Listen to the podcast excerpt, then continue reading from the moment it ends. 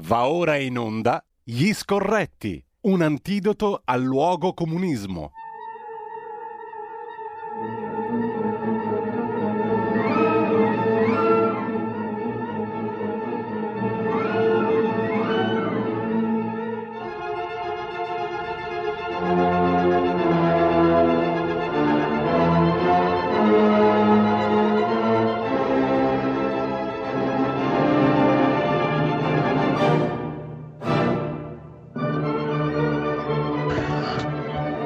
Bene, allora, rieccoci in onda, come dicevo prima dell'interruzione, della pausa e anche del brano musicale che ci ha ricordato il compleanno di Giovanni Pierluigi da Palestrina. Abbiamo ascoltato Sicut Cervus, come l'anima mia anela all'acqua, così come il cervo anela, la cerva anela all'acqua, così l'anima mia anela a Mario Draghi, che è l'argomento di giornata.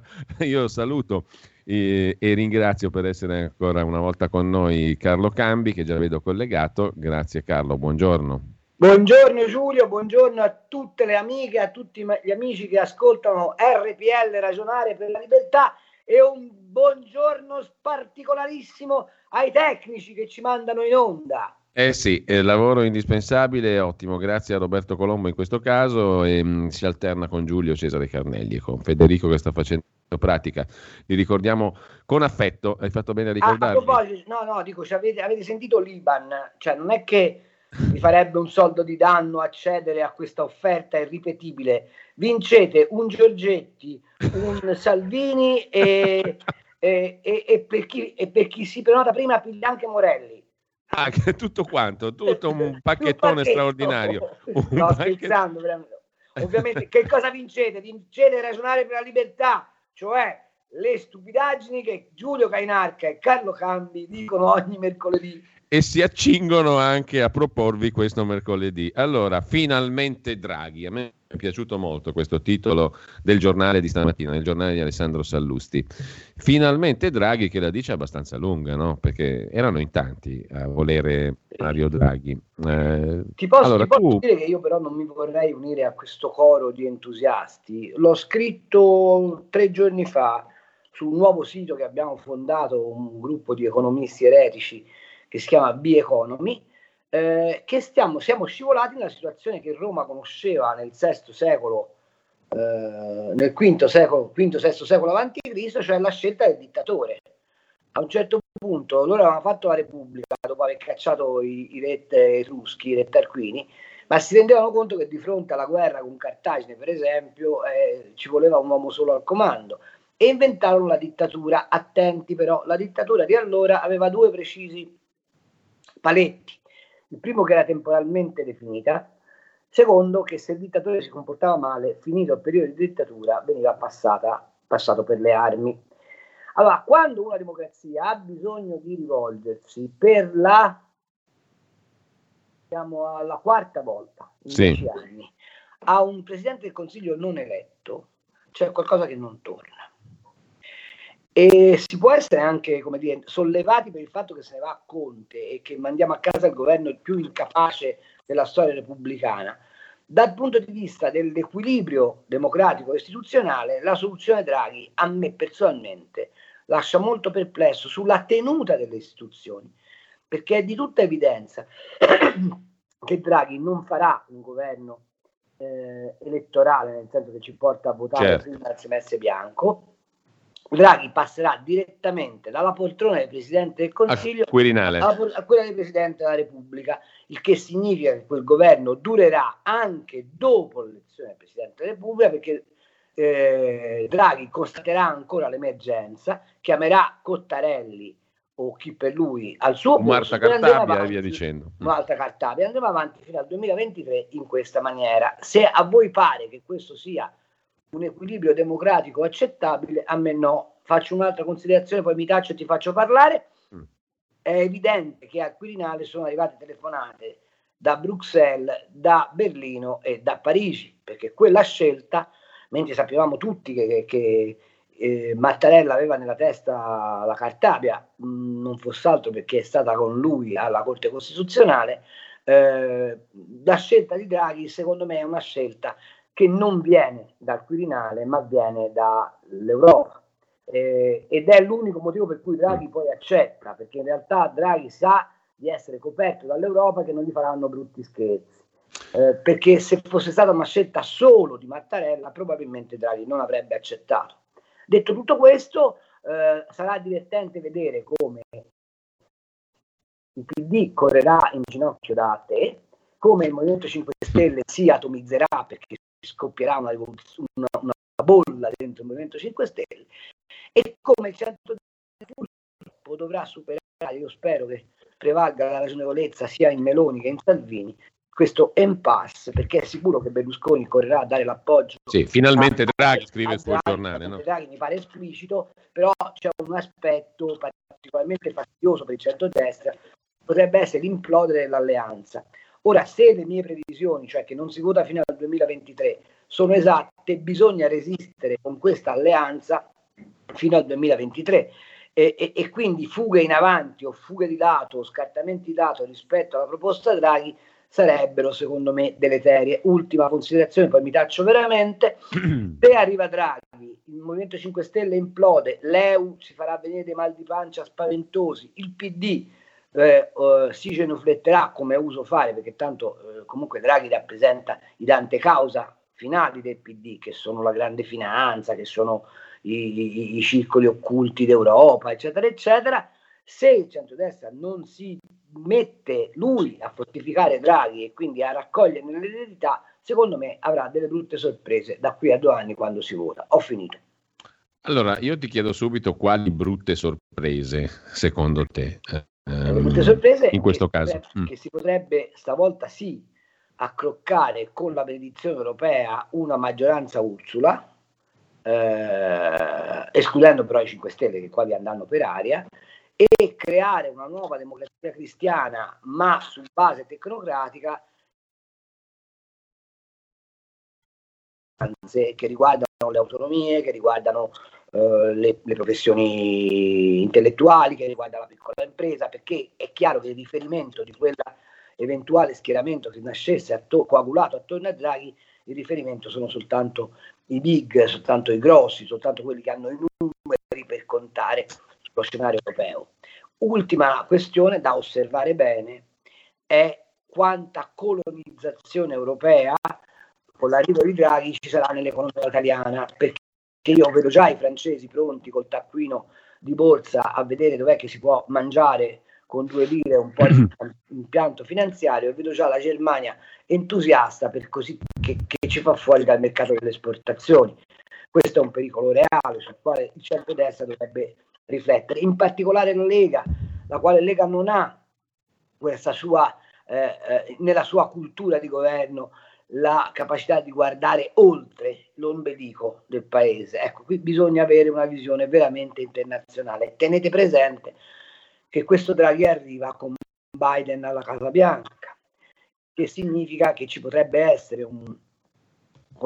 un'alleanza extrapolitica che può condurre l'Italia veramente a diventare una colonia delle superpotenze finanziarie.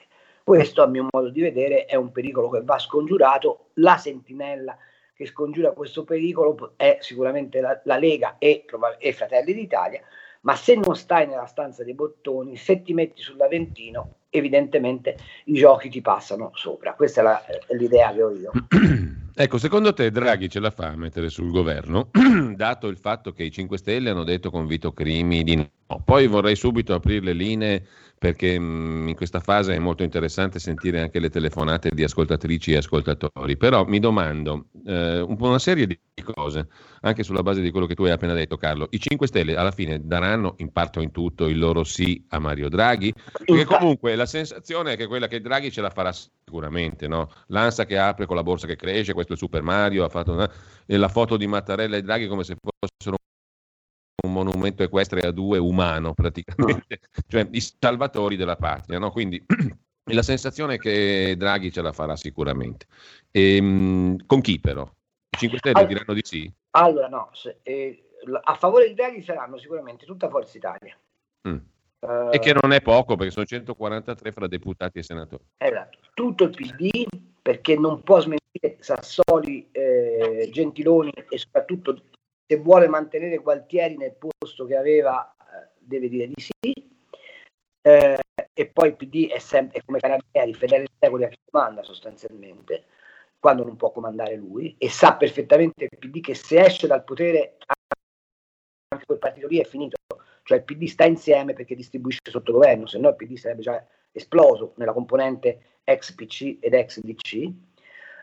Probabilmente una parte dei 5 Stelle, la mossa di Carelli sostanzialmente che chiama i grillini moderati a questa casa comune nuova, indica che dentro i 5 Stelle c'è un buon terzo, se non addirittura metà dei grillini convinti che il paese debba girare verso un governo più moderato, e quindi sostanzialmente se la dovrebbe fare.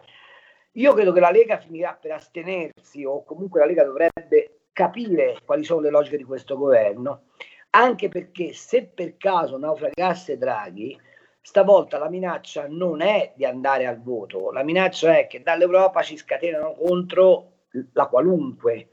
Tu vedrai che se per caso naufragasse Draghi, lo spread ci mette 45 secondi netti ad arrivare ai livelli berlusconiani, e il recovery fund, anche se fa in fretta a farlo, ti viene sicuramente respinto.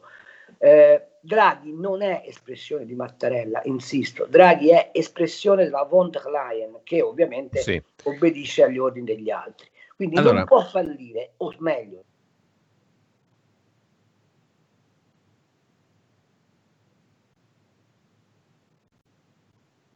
abbiamo perso la voce di Carlo Cambi. Giulio, invece con te il collegamento pronto. Resiste, sì?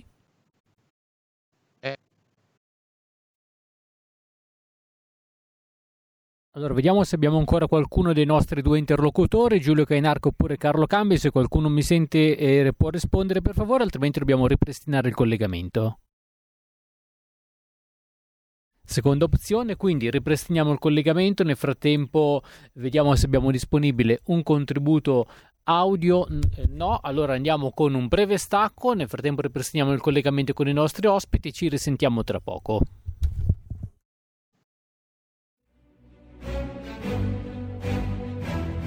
In molti ci invidiano e ci odiano perché siamo ancora liberi. Segnati il nuovo IBAN per i tuoi bonifici. IT 89 R 08453 01602 000 000 101971 presso la Banca di Credito Cooperativo di Milano SC.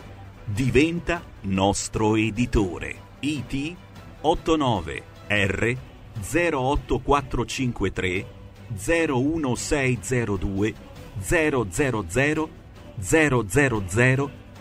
10 19 71.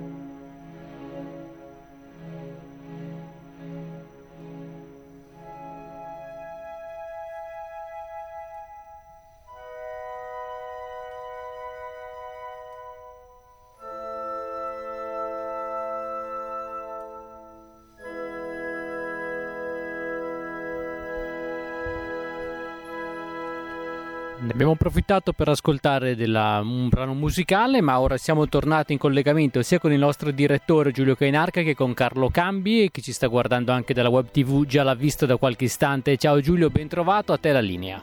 È il bello della diretta. La diretta si è completamente bloccato il computer e grazie a Roberto Colombo che si è avviato il tutto. Bello questo effetto eco, è stupendo. L'effetto eco è meraviglioso, ma ce lo togliamo di mezzo subito. Oggi non ci facciamo mancare niente, Carlo. È il Deep State messo in moto da Mario Draghi che ci sta ostacolando. Come avrebbe detto uno dell'ISIS, è il bello della dirotta. Esatto, Questo sta succedendo di tutto. Senti, ho citato prima Cossiga, vogliamo sentirlo un attimo per poi tornare al discorso di Mario Draghi, perché Cossiga ebbe a dire di Draghi cose molto pesanti. Allora Roberto, manda il contributo in maniera che lo sentiamo anche noi però in diretta, anche io e Carlo, voglio dire. Sentiamo solo l'audio ovviamente, perché sennò il video dopo YouTube ti censura, anche lì c'è tutto un discorso da fare a parte. Allora sentiamo un po' cosa diceva Cossiga e ne parlava Striscia la Notizia di Mario Draghi. Ci siamo? Allora, continuiamo a parlare di Francesco Cossiga che sembra tornato a impugnare il piccone. Il senatore ha sparato a zero contro il governatore di Banca Italia Draghi e per farlo ha scelto Uno Mattina. Risultato, al povero Luca Giurato a momenti gli viene uno sciupun, guardate come ha reagito, povero Luca, guardi, gli è mancata la parola. Oh, ma non è normale. Il giornalista, tutto chiacchiere e congiuntivi sballati, ha la malaugurata idea di chiedere a Cossiga cosa pensi di Draghi. L'ex presidente usa la lingua come una sciabola. Stavo leggendo una tua dichiarazione molto dura contro l'ipotesi ovviamente, Draghi presidente del Consiglio. Perché presidente Cossiga? Come mai? Un vile affarista. Non si può nominare Presidente del Consiglio dei Ministri chi è stato socio della Goldman Sachs, grande banca d'affari americana. E male, molto male, io feci ad appoggiarne, quasi a imporne la candidatura a Silvio Berlusconi. Male, molto male. È il liquidatore, dopo la famosa crociera sul Britannia, dell'industria pubblica, la svendita dell'industria pubblica italiana quando era direttore generale del Tesoro. E immaginati che cosa farebbe la Presidente del Consiglio dei Ministri, svenderebbe quel che rimane, Finmeccanica, Lene, Leni e certamente i suoi ex compaluzzi di Goldman Sachs. Mamma mia, che picconate! Cossiga ha proprio demolito Draghi e Giurato cerca subito di prenderne le distanze.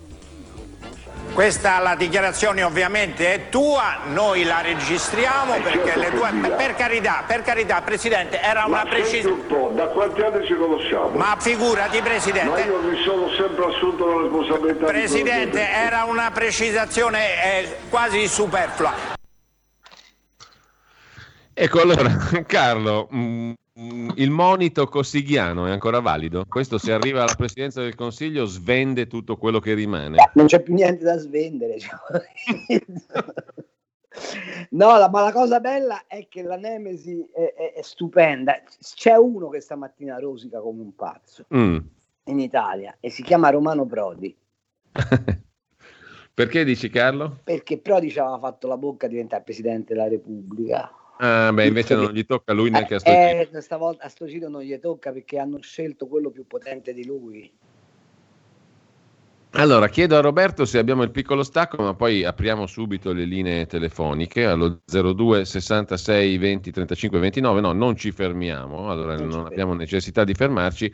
Andiamo avanti, apriamo le linee e vediamo se qualcuno vuole intervenire con Carlo Cambi nella nostra rubrica Gli Scorretti. 02 66 20 35 29 per chi vuole intervenire in diretta. Carlo, tu che cosa vedi nel breve? C'è un ascoltatore, lo passiamo subito, ma nel breve periodo secondo te cosa succede ai 5 Stelle? Tanto per limitarci a uno degli elementi in campo. Allora, io ho visto la dichiarazione di Vito Crimi che dice non lo votiamo sostanzialmente. Sì. Ed è la ripicca del momento. Hanno un problema enorme, sempre su B Economy, ora non è che voglio citarlo continuamente, ma insomma, no, lo citiamo volentieri perché è una testata che arricchisce il dibattito. È un giochino che ci siamo inventati in tre, quindi ci divertiamo a farlo proprio sotto la crisi. Ho scritto un'altra cosa, che una soluzione della crisi poteva essere il re Di Maio, ok? Cioè chiamare Di Maio a presidente del Consiglio per pacificare gli animi. Secondo me Di Maio è l'incognita, perché se Di Maio, che guardate, è un bibitaro ma non è scemo, capisce l'antifona, costruisce intorno a sé un nucleo di ex 5 Stelle che ovviamente abbandonano tutto ciò che 5 Stelle hanno significato, e ha la base per un suo partito, diciamo, di centro, diciamo un Saragat si parla licet, un Saragat dei giorni nostri. Sicuramente la parte destra, quella che si riconosce in Carelli, che sta cercando di costruire la sua opzione politica, vota Draghi. Potrebbe votarlo Di Maio. Chi potrebbe uscire sono ovviamente i Fichiani, i Di Battistiani, quelli della Primora, le Lezzi, tanto per capirci. Sì. Insomma, io vedo un 5 Stelle almeno diviso in tre parti, di cui una schierata con Draghi, una potrebbe essere neutra e una contro. Loro sanno perfettamente che comunque è il loro ultimo giro di giostra, bisogna vedere se il richiamo di Grillo e delle origini è più forte della preoccupazione del mutuo che hanno contratto per comprarsi casa, insomma.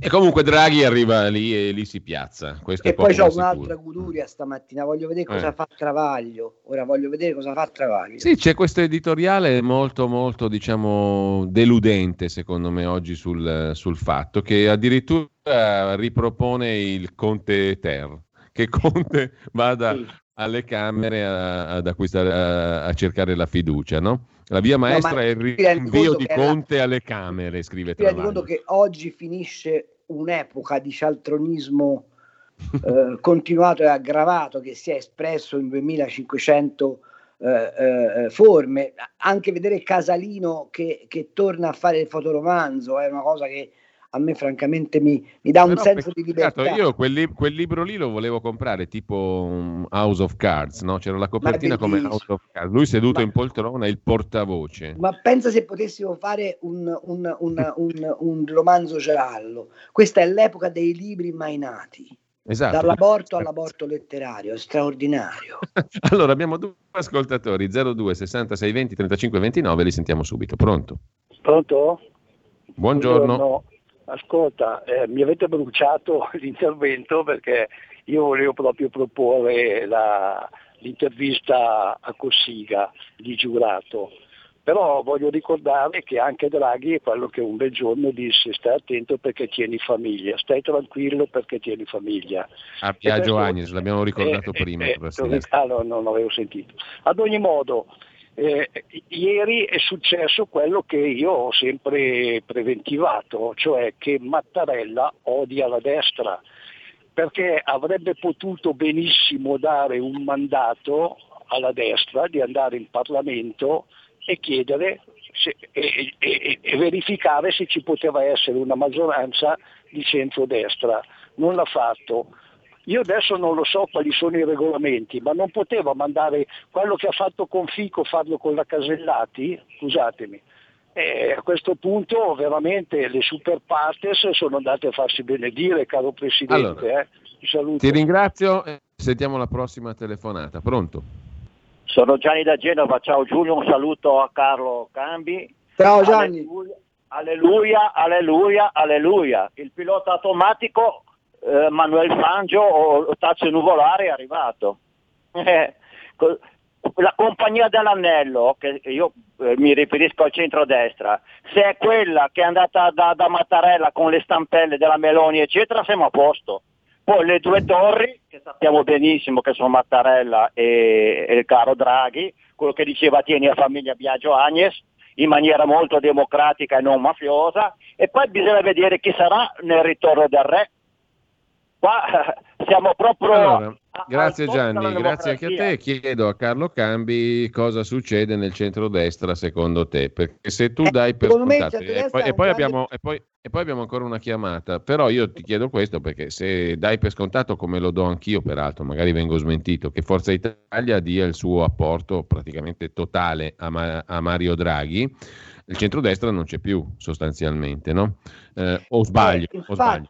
Infatti qui ci sono due strade: o il centrodestra accetta l'idea di dissolversi, quindi ognuno per conto suo, il che non è una buona cosa, parliamoci chiaro, oppure il centrodestra può invece approfittare di una cosa straordinaria, utilizzare lui, Mario Draghi, e in particolare la Lega, per farsi sdoganare dall'Europa e poi fare i conti quando si vota.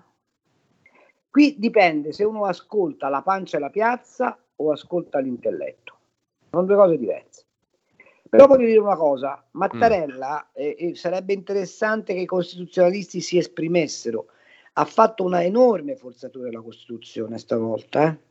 No, a me ha colpito un'altra cosa, Carlo, che poi è un dettaglio, per carità, una stupidaggine magari, però il fatto che Mattarella, qualcuno gli prima mi diceva Mattarella forse non ci pensava a Draghi, non era la sua prima scelta, secondo me sì. Ma il Mattarella ha anche detto che lui si augura che ci sia su Draghi la convergenza di tutte le forze politiche, certo. Il che praticamente vuol dire che il modello è quello di una democrazia senza opposizione praticamente, no? Il modello è la dittatura romana, te l'ho detto prima, il modello è il dittatore romano, cioè lui il quale assume pieni poteri e sospende le istituzioni repubblicane. Il dictator proprio della dictator. Basta che chiunque abbia studiato un po' di diritto romano sa di cosa sto parlando, ma anche chi non l'ha studiato lo capisce, cioè è una specie di commissario straordinario. E Mattarella ha immaginato che l'Italia sia in una situazione commissariale. Speriamo che Draghi non si comporti come Arcuri, verrebbe da dire, ma a parte questo, io credo che la forzatura che Mattarella ha fatto alla Costituzione sia fuori dal perimetro delle sue possibilità, perché attento, la Costituzione dice che lui ha il dovere di non, cioè lui può sciogliere le Camere, e la Costituzione di prassi dice che lui ha il dovere di provare a salvare la legislatura andando alla ricerca di una maggioranza parlamentare politica. Qui lui ha fatto l'operazione esattamente contraria, non ha visto se esiste una maggioranza, ha imposto un Presidente del Consiglio e poi chiede ai partiti di farsi maggioranza, con il che, se ci pensi bene, reprime le facoltà di libero arbitrio del Parlamento, ma cozza anche con l'idea che il parlamentare non abbia vincolo di mandato.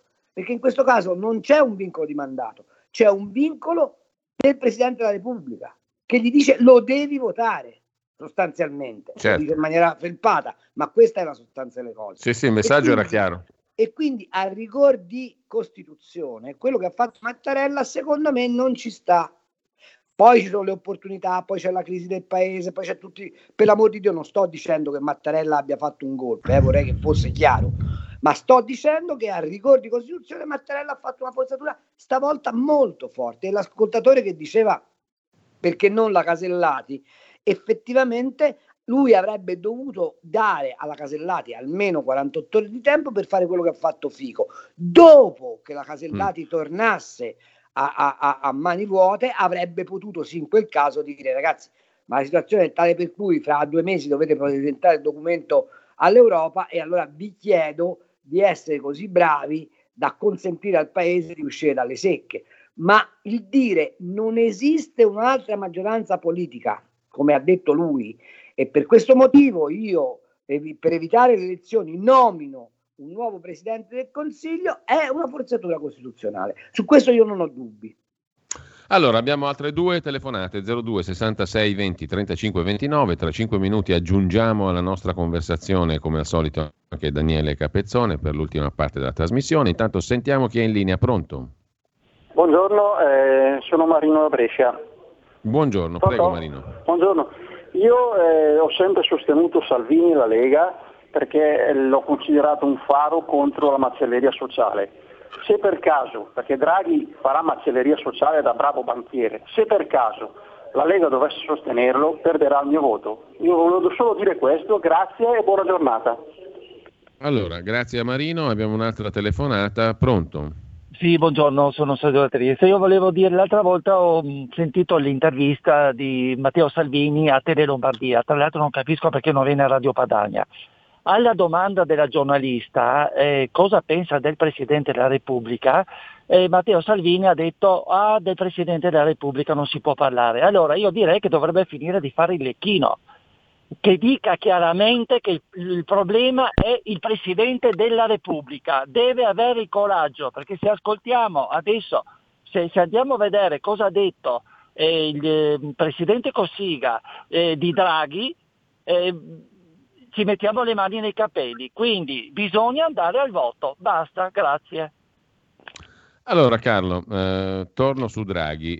Draghi, diceva il primo ascoltatore, farà macelleria sociale. Io ho la sensazione di no, perché Draghi si è anche smarcato abilmente, ha rivalutato Keynes, ha detto che il debito non fa schifo, che tante cose, diciamo così, che vanno contro la macelleria sociale, no? Dirò di più, che se non passa Draghi ci sarà la macelleria sociale.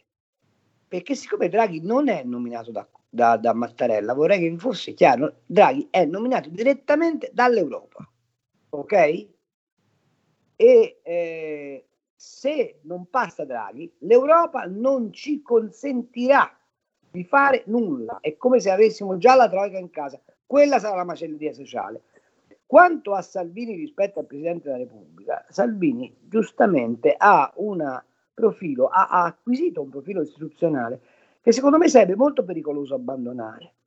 Piuttosto c'è un tema che questa crisi pone ed è quello del presidenzialismo, cioè credo che sia chiaro a tutti che dobbiamo ritirare fuori dal cassetto l'idea della Repubblica presidenziale, che è l'unico modo peraltro per adeguare l'Italia al nuovo che c'è nel mondo e per garantire stabilità di governo a questo paese. No, anche perché Carlo, allora io da cittadino dico una cosa, un cittadino che ormai ne ha visto un po', perlomeno dalla fine della Prima Repubblica in avanti, qui abbiamo un ruolo che è quello del Presidente della Repubblica che largamente viene giocato dietro le quinte. Esatto. E non è una cosa sana per una democrazia normale. Allora io preferisco un sistema presidenziale dove so quali sono le competenze del Presidente, lo eleggo magari io, come negli Stati Uniti o in Francia, per certi versi, però diciamo che tutto sia alla luce del sole il più possibile. Poi gli arcana imperi, come diceva Miglio, esistono sempre, no? Cioè le cose segrete della gestione del potere. Questo è vero, però è un'altra cosa. Però istituzionalmente parlando, cioè che il Presidente... Io sono poi convinto che Renzi, e qui apriamo un altro capitolo sul quale ti interrogo, Carlo, sì, che Renzi abbia agito assolutamente di concerto con Mattarella, no? Perché è stato lo strumento per far fuori Conte e per arrivare a Draghi, che era l'obiettivo principale, no? Renzi ha agito di concerto con Mattarella via Europa, passando attraverso Biden. Appunto. E quindi diciamo che tutto questo debba però passare attraverso trame che rimangono oscure, da cittadino italiano non mi piace. Ma anzi, pensa che meraviglia se tu vivessi in un paese che ogni 4 anni elegge il suo presidente, appunto. Che ha poteri di esecutivo, che si elegge i pubblici ministeri. Appunto, stavo per dire la stessa cosa, Carlo, perché mi piacerebbe eleggere anche il pubblico ministero. Esatto, che toglie l'obbligatorietà dell'azione penale, che sa che per 4 anni o 5 anni, di più non si può ipotizzare, ha una stabilità di governo, il Presidente risponde dei suoi atti a fine mandato, quindi può essere accusato di alto tradimento e passare le pene dell'inferno, e i vari gran commisso, sottoproletari del potere, eccetera, eccetera, vengono mascherati. Ma questa è democrazia. No, anche perché noi soffriamo.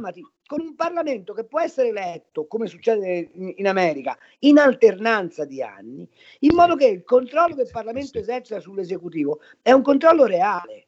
In questa maniera ci stiamo prendendo per il per i fondelli.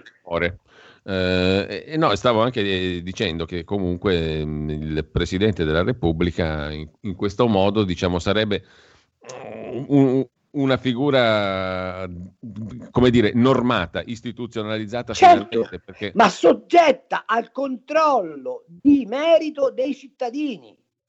Quello che ha fatto Mattarella, a quale controllo di merito è soggetto? 2 telefonate e intanto poi aggiungiamo alla nostra conversazione anche Daniele Capezzone. Pronto? Pronto? Oh, buongiorno. Pronto? Posso parlare? Prego, io? Buongiorno signora. Prego. Pronto. Buongiorno anche al giornalista Cambi della Verità, è il mio quotidiano preferito. Grazie signora. Volevo dire che quando si fanno osservazioni su quello che sta succedendo e cosa succederà col governo Draghi, eccetera, eccetera, non bisogna tralasciare di pensare a quello che sta succedendo con la cosiddetta migrazione. Bisogna pensare a quello che io chiamo l'esercito dell'invasione, pur senza infingimenti, ormai a questo punto lo si vede benissimo. Dunque Renzi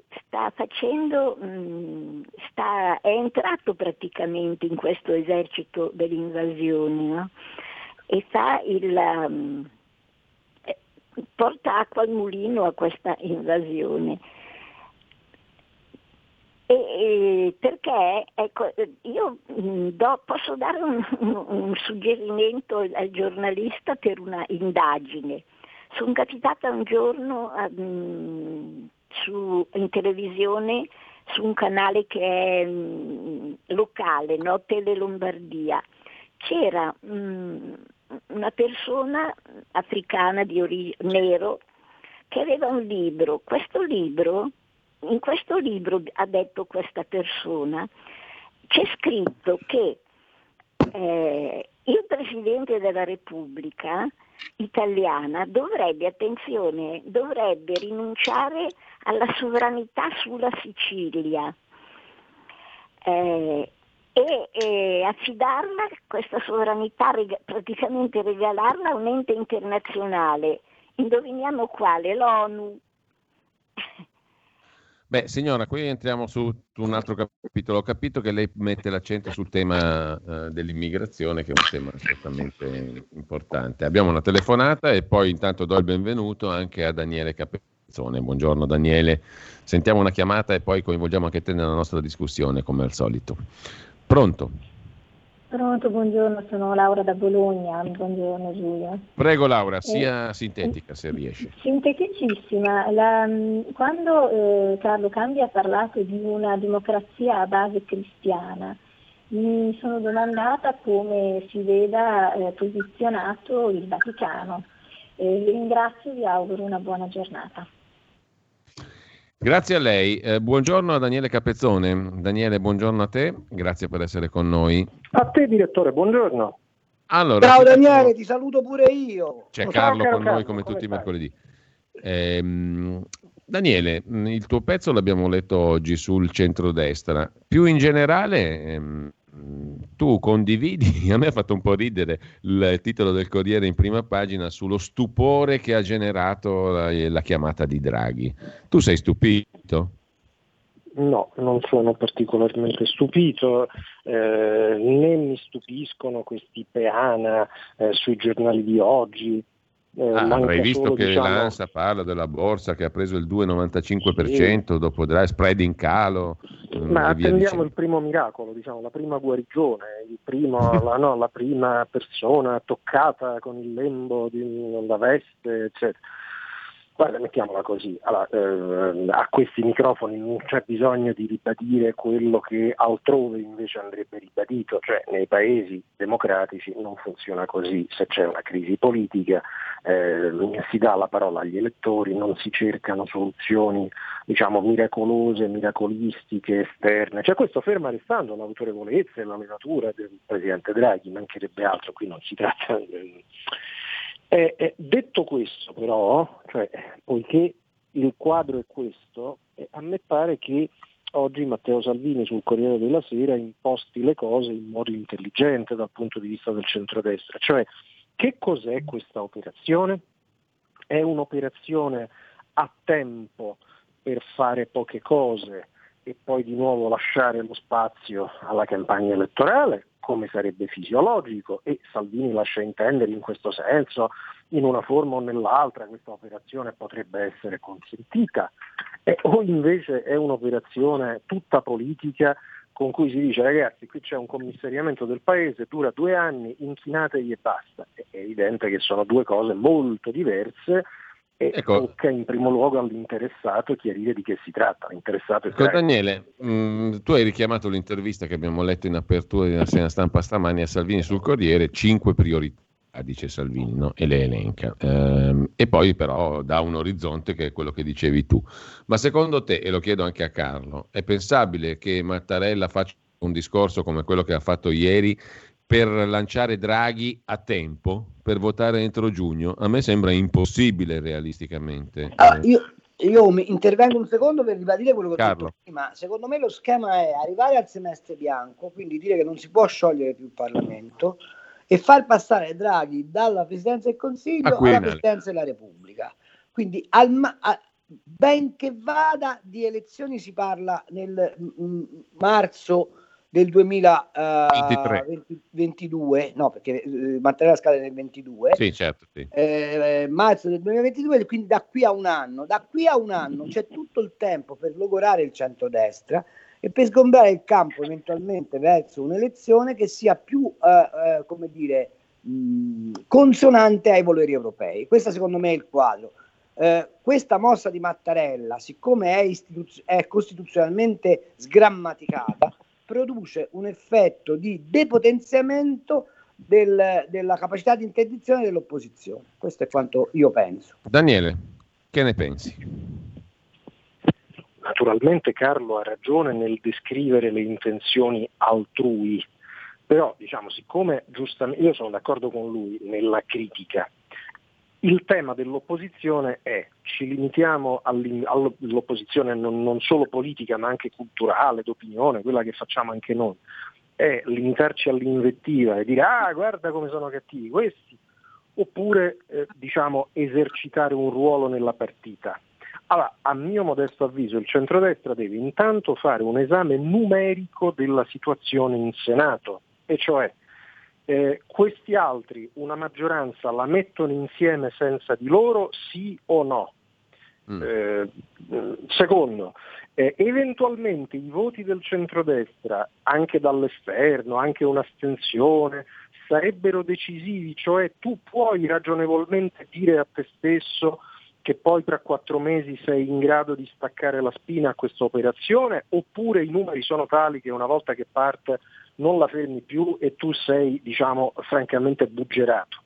Terzo, anche prescindo dalle mie opinioni, guarda, le mie opinioni non le voglio nemmeno dire, sono su una fase puramente descrittiva. Terzo, stessa ascesa al Quirinale di Draghi, che cosa è?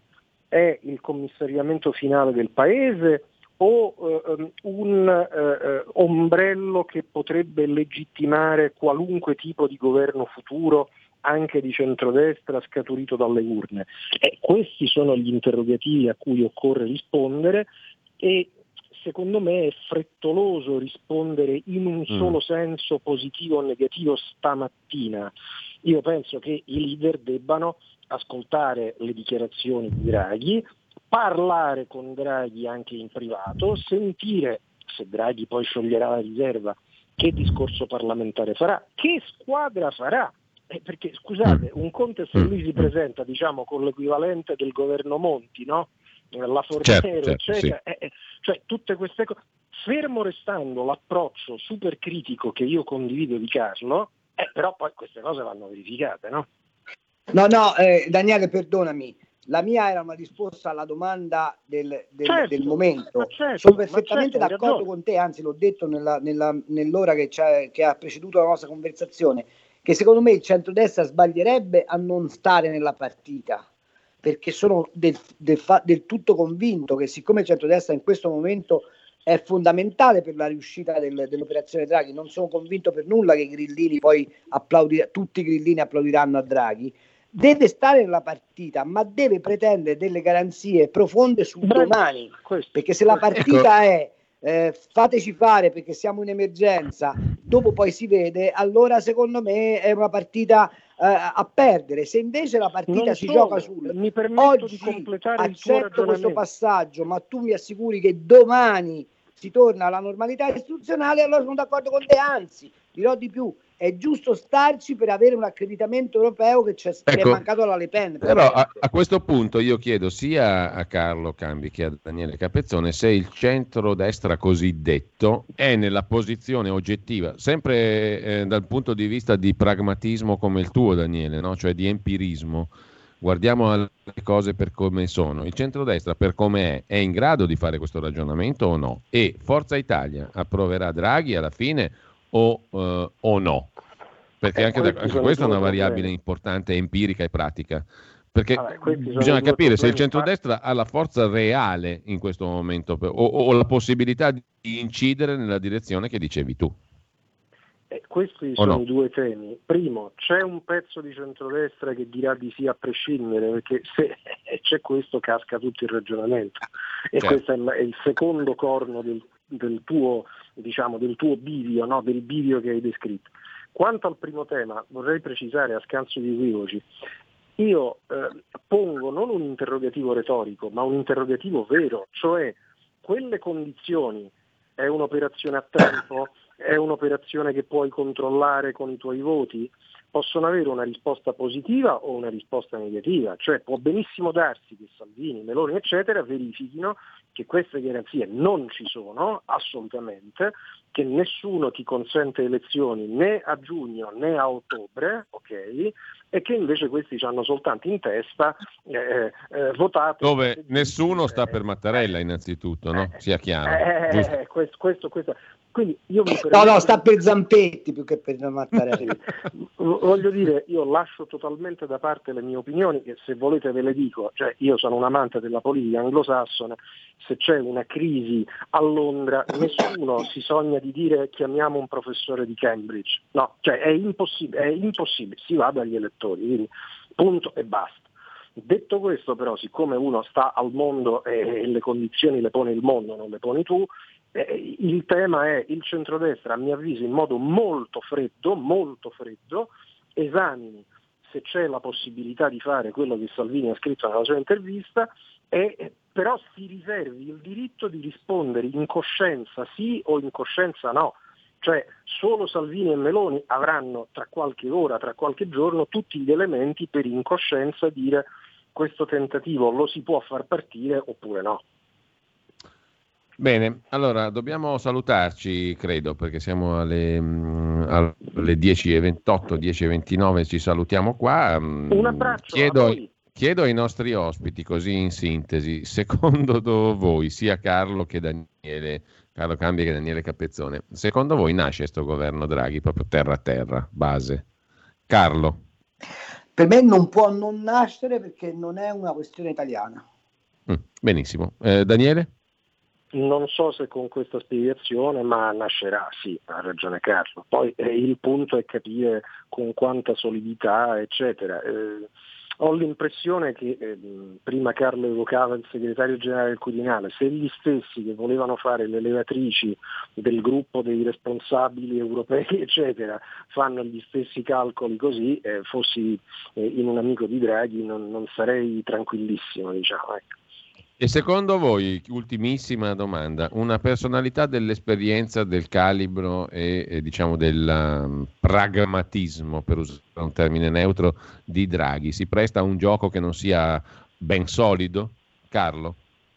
No, per questo io continuo a dire che il riferimento non è solo italiano, perché sicuramente Draghi andrà a staccare garanzie altrove, non nel perimetro ridotto dell'Italia.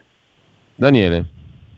Sì, la logica è questa, però sai, la giungla dell'attuale Senato non c'è nessun Tarzan che ti dia garanzie, quindi sai, fossi, ripeto, nell'ultimo dei suoi consiglieri, mestiere che per fortuna non è il mio, vorrei un margine molto ampio per partire, ma molto ampio, perché se invece Bene. Poi devi stare appeso agli uni e agli altri stai fresco. No, che faccia questo Draghi proprio non ce lo vedo. Allora, Io ringrazio davvero Carlo Cambi e Daniele Capezzone perché ci avete dato l'opportunità di riflettere in maniera non convenzionale. È una cosa bellissima. Ragionare per la libertà, RPL. Grazie Carlo, grazie Daniele, ciao, buona giornata a tutti e due. Grazie a tutti, ciao Daniele, ciao Giulio. E ciao Giulio. Ciao. Avete ascoltato Gli Scorretti, un antidoto al luogo comunismo.